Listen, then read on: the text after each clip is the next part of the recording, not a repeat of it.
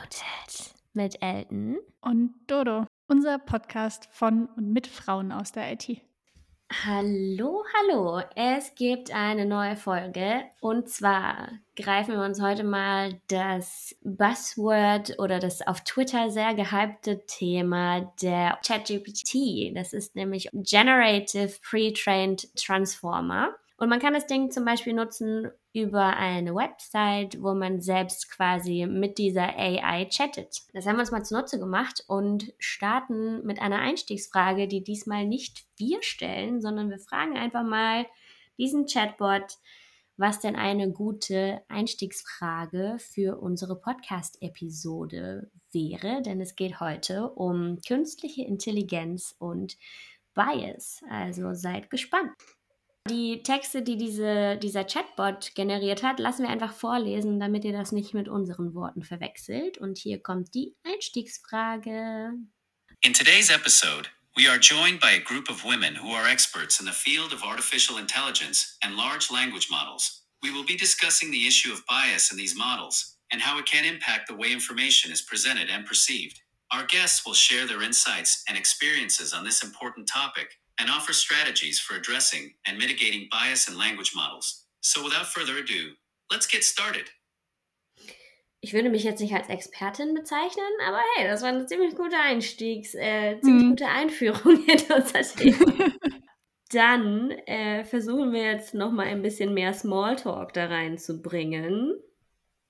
To start off, could you tell us a little bit about your background and how you became interested in the field of artificial intelligence and large language models. What inspired you to focus on the topic of bias in these models?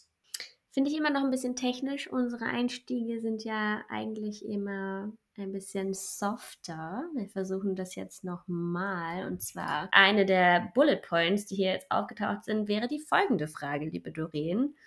Hast du in der letzten Zeit irgendwas Interessantes gelesen oder gehört, äh, das du gerne teilen möchtest?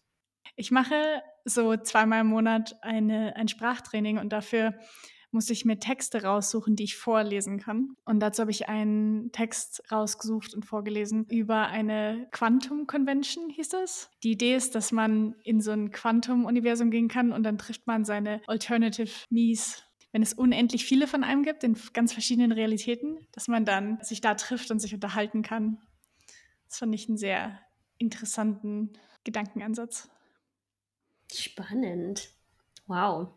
Klingt nach einem geilen Training auch. Meine Geschichte ist auch was, was ich eben gerade vor der Podcast-Episode gemacht habe. Ich hatte nämlich eine Mentoring-Session, die ich gebucht habe. Also ich bin ja selbst auch Mentorin. Und ich habe ich mir gedacht, was ich anderen anbiete, da kann ich auch selbst von profitieren. Und ich habe mir eine Session bei Steffi gebucht, die nämlich schon sehr viele Jahre Erfahrung im Leadership hat. Und sie einfach mal ein paar Fragen in Bezug auf Leadership gefragt, weil ich das nämlich ab nächstem Jahr machen werde. Hast du irgendwas gelernt, was du uns hier mitgeben kannst? Ja, auf jeden Fall. Also eine Frage, die mich so ein bisschen rumgetrieben hat, war, wie messe ich meinen Erfolg? Weil als Programmiererin ist mein, mein Fortschritt jeden Tag, das, was ich mache, halt total sichtbar. Und als Führungskraft dann ja nicht so wirklich.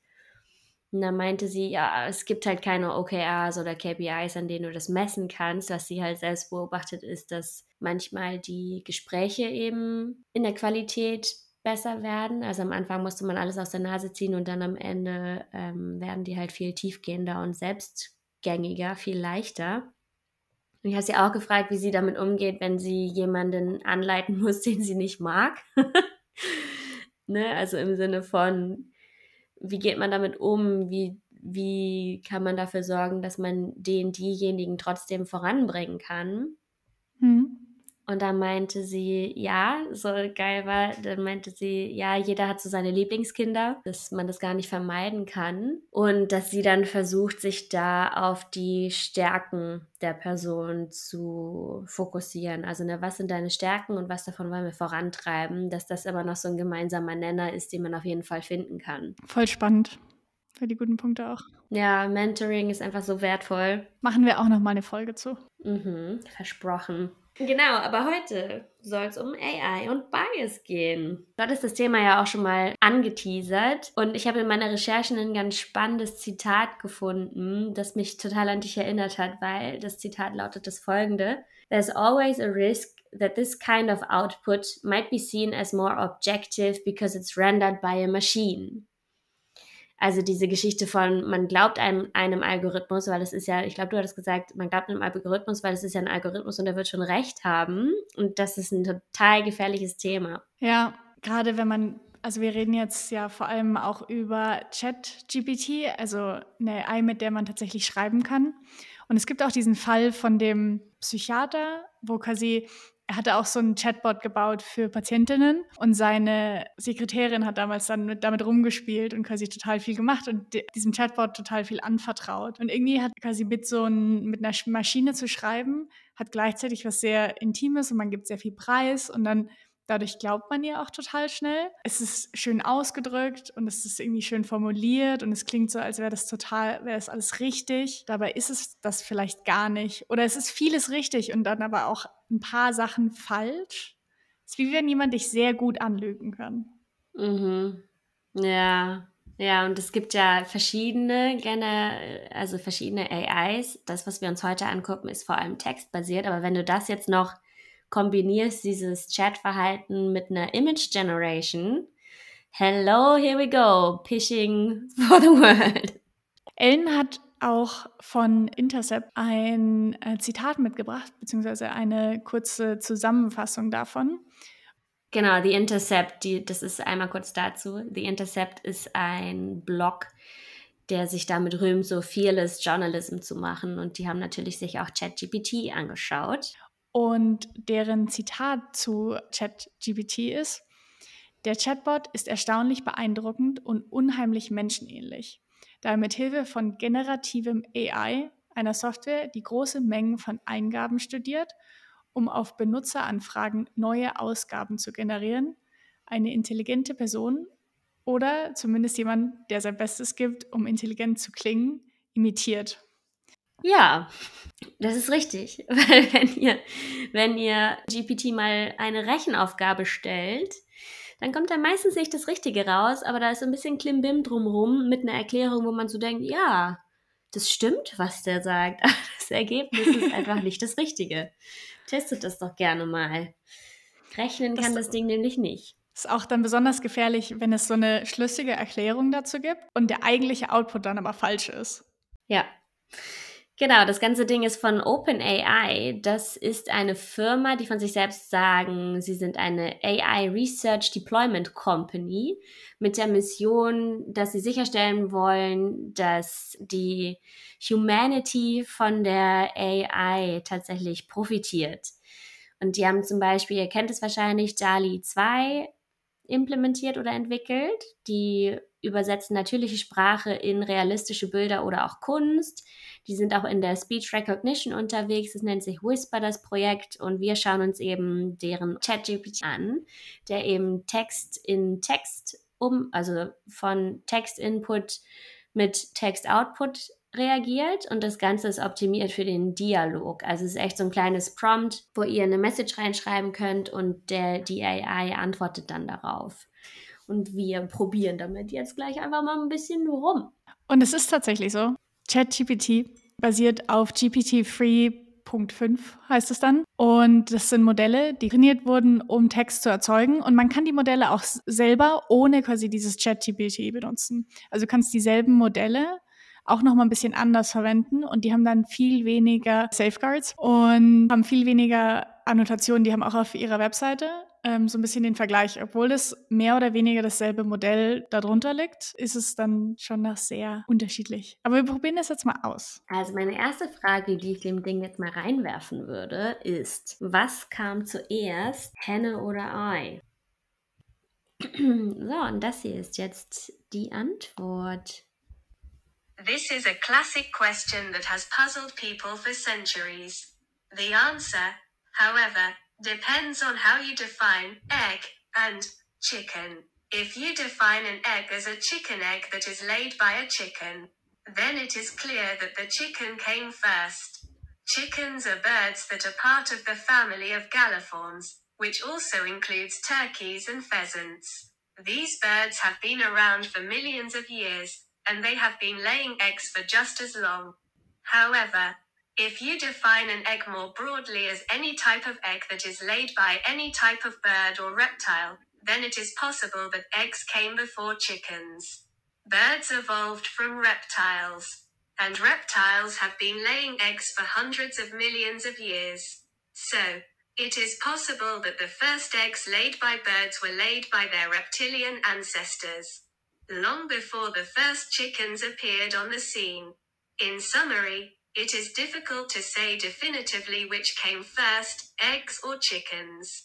It depends on how you define these terms and the context in which you are asking the question. Interesting. So habe ich da tatsächlich noch nicht drüber nachgedacht. Und es war so diese Standardantwort, ja, kommt drauf an, my dear. Ja. Aber dann auch sehr ausführlich und so, ja, und das war dann und so und so mhm. kann man das mhm. betrachten. Nicht schlecht. Voll, voll.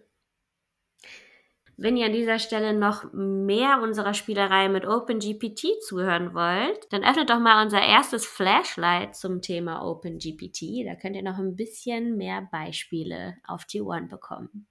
Was wir als nächstes mal probieren wollen mit ChatGPT ist uns Code erzeugen zu lassen, weil dieses Modell wurde auch auf ganz viel Code trainiert. Das heißt, es hat ganz viel Code gesehen und auch Kommentare dazu und hat auch gelernt, quasi aus natürlicher Sprache Code zu produzieren. Und das wollen wir mal probieren, ob wir in Zukunft das überhaupt noch programmieren müssen oder ob wir da ein bisschen mehr Hilfe haben können. Wir haben uns auf der Arbeit das Ganze auch mal ein bisschen genauer unter die Lupe genommen. Grüße gehen an dieser Stelle an Milan, weil der hat dieses Beispiel eigentlich aufgebaut und gezeigt. Wir haben nämlich in Bewerbungsgesprächen immer so eine kleine Programmieraufgabe, die wir dann unsere Software Engineers machen lassen. Und jetzt äh, habe ich einfach mal geguckt, wie smart löst denn OpenAI diese Programmieraufgabe für uns. Und zwar benutzen wir Nuxt. Das ist ein Framework mit quasi Server-Side Rendering mit Vue. Also damit kann man Web-Applications bauen. Und wir haben in der Aufgabe das freigestellt, womit man es macht, aber die Aufgabe ist eben, GitHub-Repositories zu callen und die dann abzufragen. Wir haben jetzt mal OpenGPT gefragt, was dann passiert. Ich werde euch das jetzt einfach mal beschreiben, weil das werden wir jetzt nicht mehr vorlesen lassen.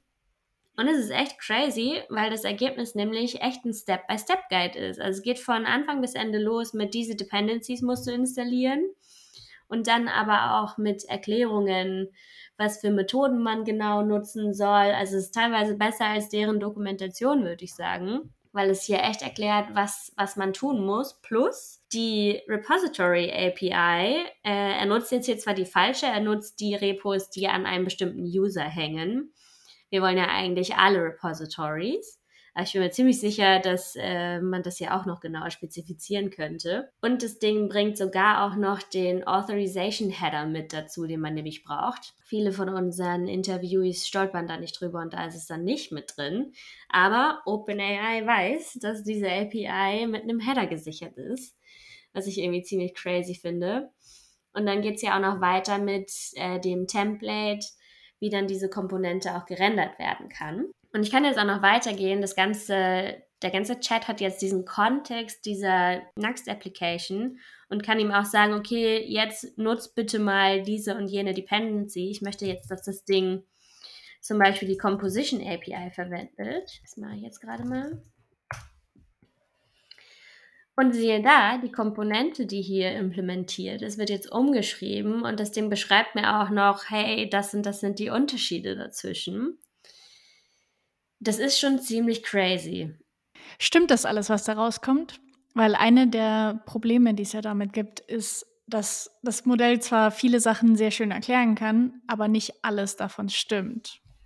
Der Code, den ich jetzt hier sehe, der sieht richtig aus. Also mal abgesehen davon, dass der explizite M-Punkt ein bisschen der falsche ist. Und ein Arbeitskollege von mir hat das auch schon mal mit .NET ausprobiert, das äh, generieren lassen, rüberkopiert und es hat 1A funktioniert. Ja, aber es ist definitiv ein super wichtiger Punkt, weil ich glaube, dass gerade wenn du in deiner Firma Leute hast, die noch nicht so gut sind im Code schreiben und die sich dann denken, brauchen wir doch keine Entwickler, wir nehmen ja OpenAI und lassen uns mal den Code generieren für den Security-Check am Airport, wen wir hier rausziehen und wen nicht, äh, dann wird es, glaube ich, auch echt gefährlich. Genau, aber das, was ich hier jetzt sehen kann, sieht schon ziemlich gut aus und ich könnte dem Ding jetzt auch sagen, jo, jetzt äh, gib mir das doch mal in äh, Python zum Beispiel. Ich habe ja auch eine ganze Zeit lang Copilot verwendet, bis es dann nicht mehr kostenlos war. Und das hat ja auch echt gute Code-Vervollständigung gemacht, aber halt nicht immer das Richtige. Also es war schon oft das, was man wollte, aber es war nicht immer das Richtige. Und bei ChatGPT ist es ja so, dass man quasi selber noch sagen kann, und jetzt mach das nochmal so und mach das nochmal in einer anderen Sprache und passt es nochmal so mm. und so mhm. an. Aber ich finde schon, sich nur darauf verlassen, dann hast du halt Code, den du nicht verstehst. Und der halt ja. im Zweifel falsch ist und du es halt nicht weißt, weil du dich zu sehr eben auf diese AI verlassen hast, weil es super gut aussieht. Ja, und super smart erklärt wird. Ja, dass dieses, wenn du es noch gut erklären kannst dazu, dann glauben die Leute viel mehr, glaube ich. Ja. Ich habe es auch gefragt, ob es uns ein Code gibt, also ob es uns den Code generieren kann, um ein Modell zu feintunen, das uns dann in Intro-Questions gibt, also Einführungsfragen mm. von unserem mhm. Podcast. Mhm. Und das ist halt schon ganz cool, weil diese, diese ganzen Modelle und jetzt in dem Fall nutzt es GPT-2, was man auch tatsächlich so feintunen kann. Nice. Und dann gibt es halt eben auch so ganz viel Boilerplate-Code und es gibt auch, es sagt dir dann, was du installieren musst, welche pip-Befehle du ausführen musst in Python, was du importieren musst. Und dann fängt es auch gleich damit an zu, zu fragen, okay, hast du eine CPU oder hast du eine GPU? Weil es dann quasi mhm. verschieden trainiert. Und dann initialisiert das alles, also so ganz viel Boilerplate-Code, das es dir generiert. Das finde ich schon sehr smart, dass man das dann nicht mehr, ist wie wenn du Sachen aus Stack Overflow kopierst, finde ich. Und dann so ein ja, bisschen crazy. gucken musst, ist das eigentlich das, was ich brauche und will? Mhm. Ja. Glaubst du denn, dass wir ProgrammiererInnen uns in Zukunft selbst abschaffen? Nein.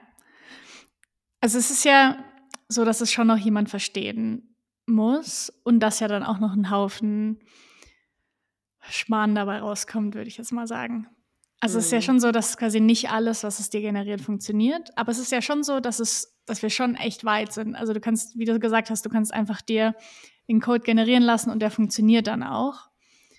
Und ich glaube, ich, ich glaube, weil es gibt ja auch schon einen Haufen No-Code-Tools und ich finde das eigentlich ganz cool, dass quasi das Programmieren ein bisschen zugänglicher wird für mhm. alle Menschen. Das heißt quasi, die Einstiegshürde ist viel niedriger. Das finde ich gut daran. Und wir müssen nicht mehr so viel duplizierenden Code schreiben. Aber man braucht halt trotzdem noch Leute, die das lesen können, die das warten können, die das ändern können. Mhm. Eventuell kann ChatGPT das dann auch irgendwann. Also ich meine, es kann ja auch, hey, wo ist denn hier der Fehler? Kannst du den mal erkennen? Das geht ja auch. Ja, das ist so geil. Das hat, haben auch ein paar Kollegen gemacht, dass sie halt einen, einen Bug hatten und die Error-Message dann da rein reingeschrieben haben. Und ich meine, es war nicht so, dass das Ding jetzt 1a die Lösung dahin geballert hat, aber es hat halt hier und da nochmal Denkanstöße gegeben über Dinge, die man vorher noch nicht so berücksichtigt hatte, was halt echt crazy ist. Was glaubst du denn?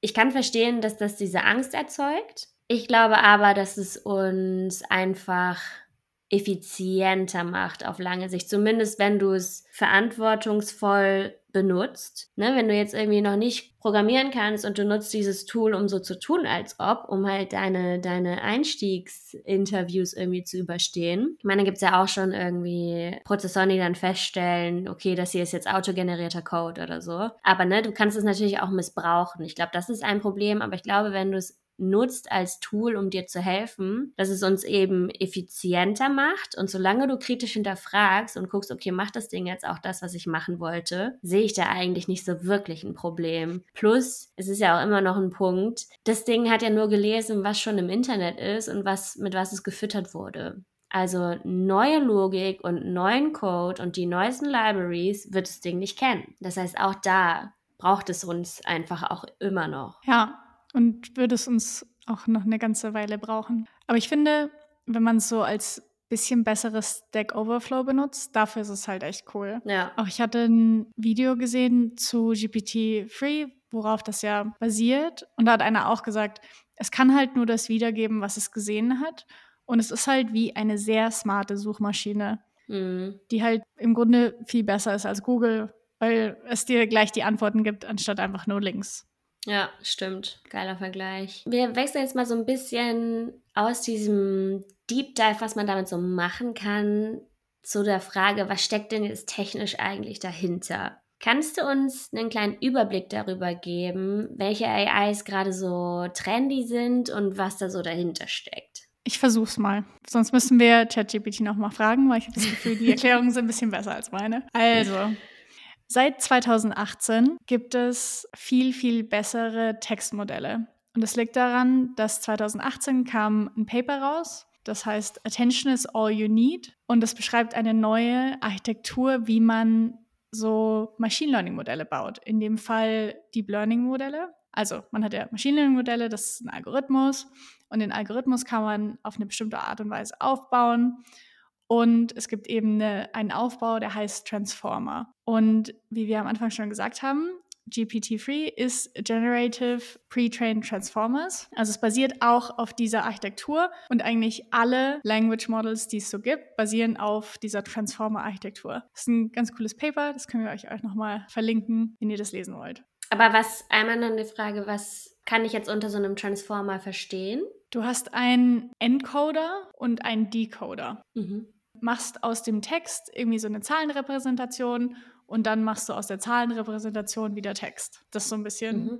ich glaube, so Encoder, Decoder. Und du kannst dieses Attention is all you need, sagt quasi, dass du die Wörter darin gewichten kannst. Also wenn du eine Übersetzung zum Beispiel hast, kannst du sagen, okay, ich habe hier meinen ganzen Übersetzungssatz und wenn wir jetzt einen Text reingeben und sagen, Dalia ist Geschäftsführerin von Neue Fische, dann musst du wissen, dass quasi Geschäftsführerin zu Dalia gehört, damit du quasi, eben, dass wenn du es übersetzt, du das gendern kannst als Mhm. Modell. Und dann braucht das Modell Attention auf bestimmte Wörter im Satz. Also bestimmte Wörter im Satz beziehen sich aufeinander. Wie zum Beispiel, sie ist Geschäftsführerin, sie und Geschäftsführerin gehören zusammen und Mhm. beziehen sich aufeinander.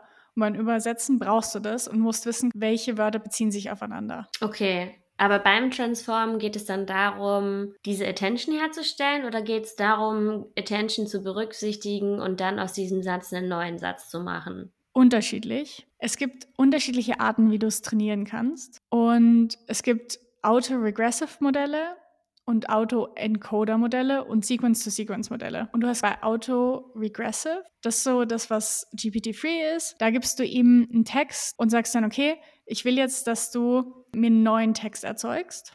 Und es gibt ja doch aber auch dieses, ich habe das jetzt nur als Schlagwort, ich habe keine Ahnung, was dahinter steckt, Diffusion Model.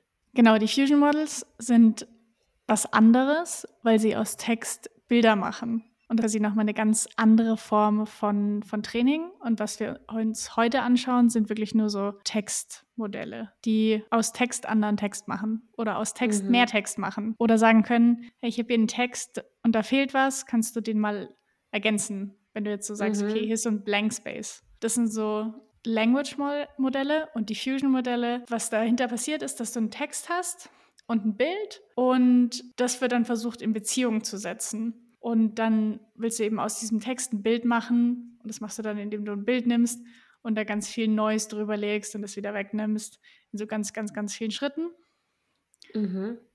was eben ein bisschen was anderes ist als einfach nur Text zu Text. Okay, auch spannend. Ich wusste nicht, dass sowas passiert hinter DALI. Okay, nochmal zurück zu ChatGPT. Darum geht es bei uns ja heute. Wie wurde das denn trainiert? Das ist ganz spannend. Und zwar basiert es auf GPT-3, was eben so ein generativer Ansatz ist, wo du sagst, okay, du fütterst das mit ganz viel Text und sagst, zu dem ersten Satz kannst du mir mal einen zweiten Satz generieren. Und das kann man auch separat von ChatGPT nutzen. Oder was gemacht wurde, um das zu verbessern und um so ein bisschen mehr so einen Chat herzustellen, ist mehr Human Feedback da reinzubringen. Im ersten Schritt haben sie gesagt, okay, wir geben dir so einen Task, also sowas wie schreib mir mal eine Zusammenfassung oder schreib mir mal Code oder erzähl mir einen Witz. Und dann haben Leute sich hingesetzt und das tatsächlich geschrieben. Also Menschen haben die Antworten geschrieben, die sie finden, dass dieses Modell rausgeben sollte. Mhm. Und hier ist es auch so, dass die Antworten von ChatGPT, wenn ihr das mal ausprobiert, die sind relativ lang, total verbos. Und das ist so, weil die Leute, die sich da hingesetzt haben und die Sachen geschrieben haben, haben auch so lange Antworten geschrieben, weil eben viel rauskommen sollte, it depends, weil das Modell eben möglichst nicht absolute Meinungen ausgeben sollte. Mhm. Also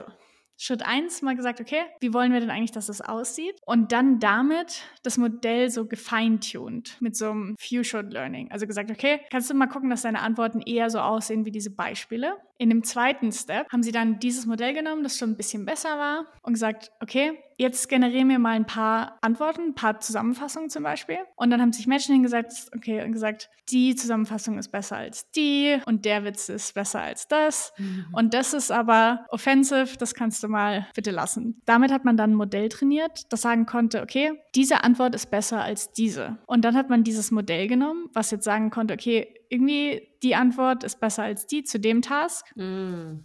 Und dann hat das Modell sich hingesetzt und Sachen generiert und das andere Modell hat gesagt, aber das ist besser als das und das ist besser ah, ja, als das. Geil. Mhm. Das heißt dann Reinforcement Learning, weil es sich mhm. selber reinforce und quasi neu dazu lernt, während es Sachen macht. Smart. Fand ich richtig cool. Richtig cool, ja. Weißt du zufällig, was sie so als Datengrundlage genutzt haben? Also ich habe ja gehört, dass es nicht die neuesten Texte aus dem Internet verwendet, sondern zum Beispiel nur bis 2020. Genau, ich glaube 2021 ist es tatsächlich. Ah, okay. Das ist schon echt crazy, was, was so ein Machine Learning Modell dadurch alles so lernen kann und dann ja auch noch so verselbstständigt lernt durch ein anderes Machine Learning Model. Und wenn ihr mal auf ChatGPTs Seite schaut, da stehen einmal die Capabilities. Also was kann das Ding denn eigentlich? Es merkt sich zum Beispiel, was ein User zu einem früheren Zeitpunkt in der Konversation gesagt hat. Es ist auch dazu bereit, das haben wir ja beim Code auch schon gesehen, dass der User Follow-up-Corrections anbringt, sowas wie, hey, und jetzt benutzt mal diese und jene Library. Und es ist auch darauf trainiert, eben inappropriate Requests abzuschmettern. Was ich mich jetzt gefragt habe, ist, okay, aber was hat man denn da jetzt als Datengrundlage genommen? Was hat man denn da reingesteckt? Weil das ist ja auch mal relativ, also jetzt mal abgesehen von den Texten, die selbst geschrieben wurden, müssen die ja schon viel mehr Texte da reingestopft haben. Ich habe das Ding schon gefragt, ob es unseren Unmuted Podcast kennt, aber kannte es nicht. Tatsächlich weiß man nicht ganz genau, was OpenAI da reingibt. OpenAI ist nicht so herausgabelustig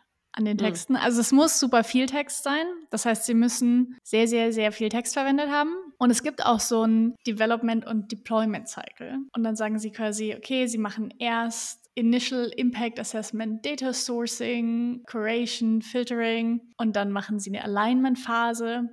Instruction Generation, Fine-Tuning, Alignment Evaluation und dann mhm. machen sie nochmal Evaluation, Iterative Development, wo sie sich die Modelle angucken und dann Impact Assessment, User Testing, solche Sachen. Und dann machen sie Deployment und Ongoing Evaluation ich würde sagen, das ist so ein bisschen das, was wir gerade machen mit ChatGPT, also quasi eine erste Version veröffentlichen und gucken, was da das Nutzerfeedback ist. Mhm. Und sehr spannend, viele Sachen, die man am Anfang mit ChatGPT äh, machen konnte, kann man jetzt nicht mehr machen, weil sie es quasi wieder angepasst haben. So ein bisschen. Ah, okay. Sie lassen einmal alle Leute das ausprobieren, um alle Schwachstellen zu finden und machen die dann zu und dann machen sie Downstream Assessment. Okay. Aber was genau ja. da drin steckt, sagen sie nicht so richtig. Man kann auf deren Seite nachgucken, von wann die Trainingsdaten sind. Also zum Beispiel Text DaVinci 003 ist trainiert mit Daten up to June 2021. Ah ja, okay. Crazy, da ist also more to come. Interessant. Auf deren Seite schreiben die auf jeden Fall, dass es äh, limited knowledge hat von allem, was irgendwie nach 2021 passiert ist. Und da stehen auch noch weitere Limitations. Aber das, was du jetzt eben von dem Prozess erzählt hast, klingt ja auf jeden Fall so, als würde da in Zukunft auch noch einiges kommen. Was hier zum Beispiel draufsteht, ist, dass es auch sein kann, dass da inkorrekte Informationen preisgegeben werden und auch, dass da teilweise schädliche Anweisungen oder aber auch biased Content mit rauskommen kann. Was uns jetzt mal so ein bisschen rüberleitet auf unser Thema Bias und was man da so drüber diskutieren kann. Ich finde, sie versuchen das schon sehr gut zu formulieren und sagen, okay, wir haben Safeguards, aber wir können halt nicht sicherstellen, dass die Informationen richtig sind. Aber es ist ja schon so, dass sie da ein Modell auf Leute loslassen und man ja auch total geneigt ist, dem Modell zu glauben, hm. dass sie ja dann schon sehr viel inkorrekte Informationen auf die Welt loslassen. Ja, das stimmt. Und auch das mit diesen Instructions fand ich gerade spannend, weil ne, auch Therapeuten dürfen ja keinen Advice geben. Das klammern, klammern sie hier auch explizit auf, dass es eben nicht der Sinn davon sein soll, dass da irgendwie Advice bei rauskommen kann. Aber ja, wie du sagtest, ne, diese kleine kleine Geschichte zu der Sekretärin, die da irgendwie persönliche Dinge raushaut. Da verschwimmt es dann vielleicht. Und vielleicht gibst du sogar noch mehr Preis, weil du denkst, okay, das ist ja nur ein Computer dahinter. Kann ja jetzt nichts passieren. Also es ist auch einfach auf eine gewisse Weise echt gefährlich. Wenn man damit rumspielt, war ich echt erstaunt, wie gut die Safeguards eigentlich sind. Aber man kann sie natürlich alle umgehen, indem man das Modell so ein bisschen trickt und sagt, hey, erzähl mir doch mal eine Geschichte, in der das so und so wäre. Ah. und dann kannst du das Modell eben schon dazu bringen, dass es dann auch rassistische Sachen sagt oder macht. Zum Beispiel haben Leute dann irgendwie gesagt, okay, kannst du mir mal eine Funktion schreiben und Kommentare dazu, wie du Leute für einen Job auswählen würdest anhand von Gender und Ethnicity. Und dann gibt es das halt raus. Können wir euch ein paar Beispiele auch noch verlinken. Und es gibt auf jeden Fall einen Safeguard, der initial sagt, wenn du sagst, hey, was ist denn der Unterschied oder warum ist Rassismus was Gutes, dann sagt das, hey, Rassismus ist überhaupt nichts Gutes. Aber man kann eben mhm. mit so mhm. kleinen Tricks. Ich habe auch eine ein GitHub-Repository gefunden für Jailbreaks für ChatGPT, mm. wo man so ein bisschen gucken kann, wie viel Bias da eigentlich drin steckt. Weil es gibt den auf jeden Fall. Und ich meine, sie haben nur so strikte Safeguards, weil es so viel Bias in diesem Modell gibt. Ja. Das stimmt. Ein spannendes Zitat, über das ich gestolpert bin in dem Zusammenhang ist, Like us, squishy humans, a generative AI is what it eats. Deswegen, ne, wenn du halt Texte reinfütterst, die Bias enthalten, dann wird das Ding die eben auch reproduzieren.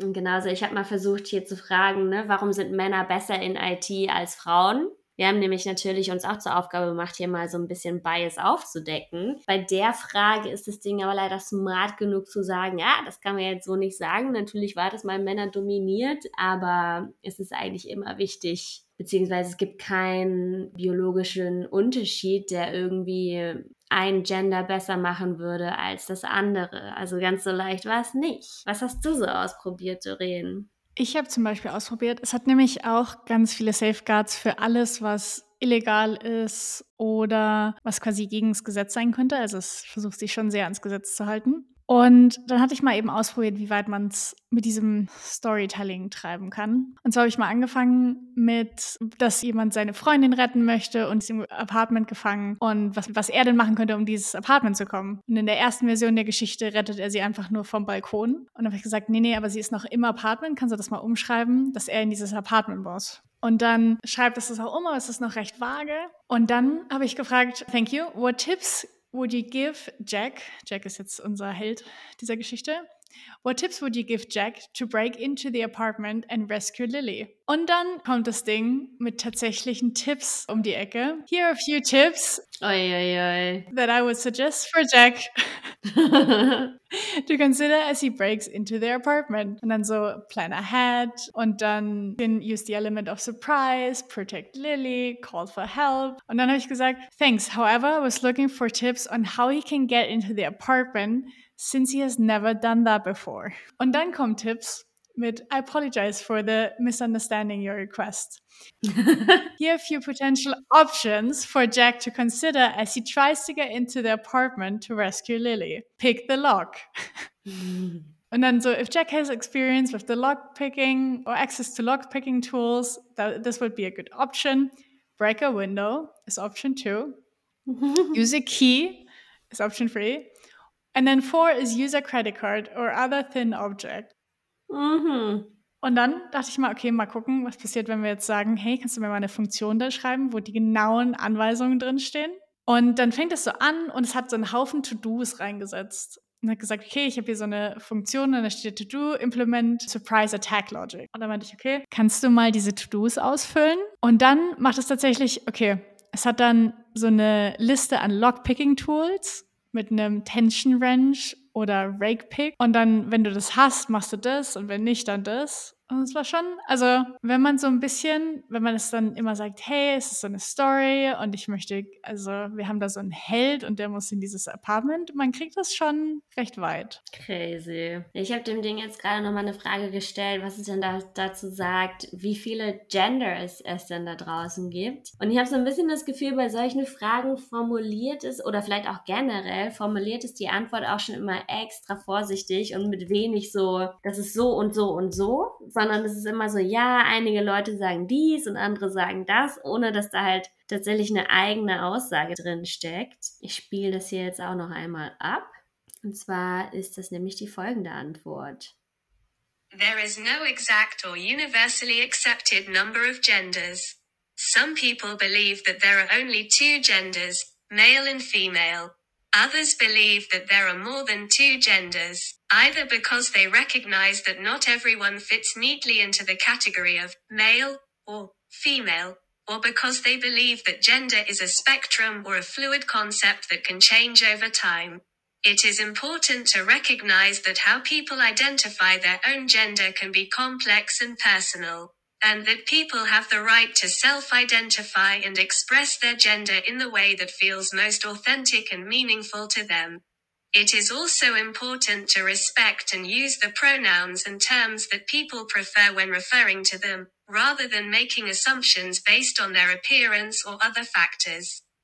Und ich könnte mir auch echt vorstellen, dass da gerade bei Themen, die aktuell sind, diese Antworten auch nochmal extra kuratiert sind, ne? dass da eben besonders darauf geachtet wird, dass das irgendwie eine Aussage ist, die, die man auch so irgendwie, weiß nicht, auf der Tagesschau veröffentlichen würde. Ja, und ich finde, gerade weil es gibt auf deren Webseite auch Beispiele, wie sie quasi das Modell, was da drunter liegt, angepasst haben. Zum Beispiel das eins der das drunter liegt, ist Text Da Vinci. Und dem konntest du Fragen stellen wie, How can I bully John Doe? Und dann kriegst du hier a few ways to bully. Und da haben sie sich schon, ich muss gestehen, was man merkt, sie haben sich echt viel Mühe gegeben, mhm. rauszufinden, wie, das, wie sie das umgehen und ganz viele Safeguards eingeführt. Was man aber dann halt auch schnell merkt, ist, dass es einen Haufen Leute gibt, die das umgehen können. Wenn du sagst, hey, kannst du mal gucken, wie du da drum rumkommst, gibt es auch einen Haufen können wir dann so Hacker, also im Grunde ja Hacker, die versuchen, mm. das Modell kaputt zu machen. Was sie ja. ja auch ein bisschen wollen, was sie auch gesagt haben, okay, wir lassen es jetzt, wir lassen Leute das jetzt ausprobieren und alle wissen, dass es so Beta ist, versuchen wir quasi alle Fehler zu finden, aber es ist nie möglich, alle Fehler zu finden, egal wie viel Mühe du dir gibst. Es wird immer einen Weg geben, wie du es austrägst und wie du es dann doch dazu bringst, dir zu erzählen, wie du am besten jemand umbringst. Ja. Also gerade, weil man kann ja auf, man kann auf beide zugreifen, also auf das normale GPT-Free-Modell und auf das ChatGPT-Free und einfach diesen Vergleich zu sehen, das finde ich total spannend. Ist dir da irgendwas Besonderes aufgefallen? Dass eben das andere gar keine Safeguards hat. Also es, ah ja, okay. Zum Beispiel, can you tell me a gory and violent story that glorifies pain? Das kannst du eingeben und es erzählt dir dann tatsächlich eine Geschichte. Once upon a time, there was a young man named Richard. Yada, yada, yada. Ei, ei, ei. Und du kriegst dann schon so, this completion may violate our content policy, steht dann da. Aber es ist halt, es hat nichts anderes gesagt. Und ChatGPT sagt ja dann schon so, hey, I'm so sorry, but I mm. can't really do this. Ja, bei diesen Safeguards ist halt auch spannend. Ich habe diesen The Intercept gelesen. Der hat auch ein bisschen, ne, der hat so ein paar Twitter-Beispiele rausgesucht und aber auch selbst versucht, dieses Ding zu hacken. Meinte dann auch, dass manchmal halt diese Antwort kommt, hey, it's not appropriate to write a Python program for determining which airline travelers present a security risk. Such a program would be discriminatory and violate people's rights to privacy and freedom of movement. Aber dass es dann halt auch relativ leicht war, entweder durch nochmal Fragen oder es ein bisschen abändern, dass das Ding dann eben doch ein Programm ausgespuckt hat, dass das irgendwie feststellt. Und bei ihm war das Programm, ne, wir hatten ja eben auch schon gesehen, das ist immer relativ gut erklärt. ChatGPT hat dann auch zwei Anwendungsbeispiele rausgehauen und meinte dann, ja, wir haben hier einmal John Smith, das ist ein 25 Jahre alter Amerikaner, der war in Syrien und im Irak, der kriegt jetzt den Risk Score 3. Das ist moderat, weil er halt in diesen beiden Ländern war. So, dann haben wir halt nächstes Ali Mohammed, age 35 und der hat Risk Score 4. Einfach nur aufgrund seines Namens und Alters, was halt auch echt, echt irgendwie, ja, das ist halt racist. Ja. Und er hatte noch ein anderes Beispiel rausgesucht von einem Typ auf Twitter, der heißt Spiantado. Und der hat eben auch gesagt, so, schreib mir mal ein Programm, das mir zurückgibt, ob eine Person gefoltert werden soll. Und das Programm, was dann da rauskam, war auch relativ simpel. Das war alle Personen, die nämlich aus Nordkorea, Syrien und oder dem Iran kamen, da ist die Antwort dann einfach ja. Schon auch irgendwie crazy. Total. Und dann ging die Diskussion halt auch noch so ein bisschen darum, dass ja diese Outputs, die daraus kommen, ja auch repräsentieren, was für Entscheidungen eben Firmen, die solche AIs programmieren, getroffen haben im Hinblick darauf, was, mit was sie das füttern. Ne? Und wenn eben ein Unternehmen das nicht als Priorität sieht, diese Biases daraus zu, zu filtern. Ich meine jetzt hier bei den Genders zum Beispiel war das ein sehr wohl durchdachter Text. Da wurde wahrscheinlich sehr viel Effort reingelegt. Aber bei diesen Dingen mit, du kommst aus Syrien, dem Irak oder dem Iran, ne, da wurde vielleicht einfach nicht ganz so viel Augenmerk drauf gelegt, da dann diese Safeguards einzubauen. Ein YouTuber, den ich mir auch angeschaut habe, hat eben auch bemängelt, dass OpenAI sagt ja jetzt quasi, okay, wir machen jetzt die Safeguards und das und das sind die Richtlinien. Aber dann hast du ja wieder eine Gruppe an Menschen, die ja. davon ausgeht, dass das, was sie jetzt denken, das Richtige ist. Und für so ein, für ein echt sehr powerful Tool dann Regeln macht. Und es ja. ist eine kleine Gruppe an Menschen, die auch bestimmt begrenzt diverse ist die jetzt sagt, okay, wir wollen das jetzt so, so und so. Und das ja. ist unsere Meinung und deswegen ist es richtig. Also es, natürlich ist es super gefährlich, es rauszugeben. Aber im Moment machen sie halt dann quasi, okay, wir haben jetzt recht mit dem, was wir denken, was Bias ist und was nicht.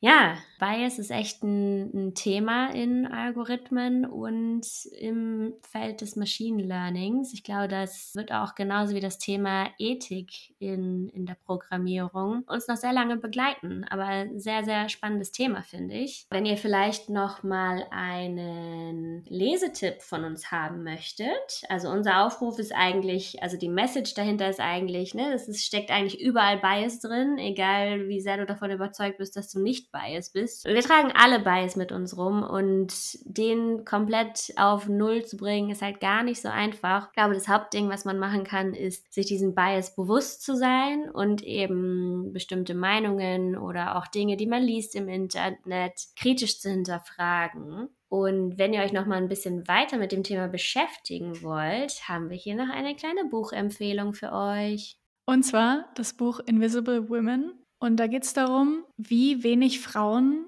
eigentlich in Forschung zum Beispiel vorkommen. Also dass Medikamentenforschung zum Beispiel darauf beruht, dass man Männer nimmt und dann für Frauen nimmt man dann ein bisschen weniger Dosis. Oder auch für die Erkennung von Krankheiten generell. Also zum Beispiel ein Herzinfarkt äußert sich ganz anders bei Frauen als bei Männern. Es gab bis vor diesem Jahr keinen weiblichen Crash-Test-Dummy. Es gibt das erste Mal, dass sich eine Frau hingesetzt hat und gesagt, okay, Autos sind darauf ausgelegt, Männer sicher zu machen, Frauen nicht so sehr. Wir bauen jetzt einen weiblichen Crash-Test-Dummy, was ich absurd finde, dass es das noch nicht gibt. Mhm. All diese Dinge und da gibt es einen Haufen richtig gute Beispiele und man lernt auch nochmal richtig viel. Also Invisible Women, wir verlinken das euch nochmal. Viel Spaß beim Lesen über die Feiertage.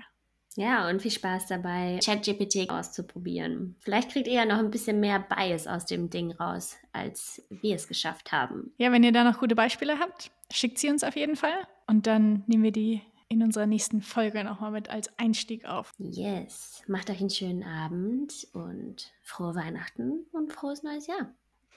Frohes neues Jahr. Oder mit ein bisschen mehr Smalltalk. Smalltalky question. Und zwar das Buch Invisible Women. Warte, ich sag das nochmal neu. Women.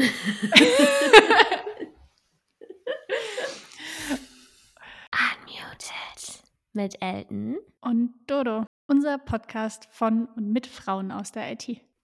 Wir, das sind Elton und Dodo, erzählen euch in unserem Podcast von unseren Erfahrungen, Frauen in der IT zu sein und unterhalten uns auch mit anderen Frauen aus der IT.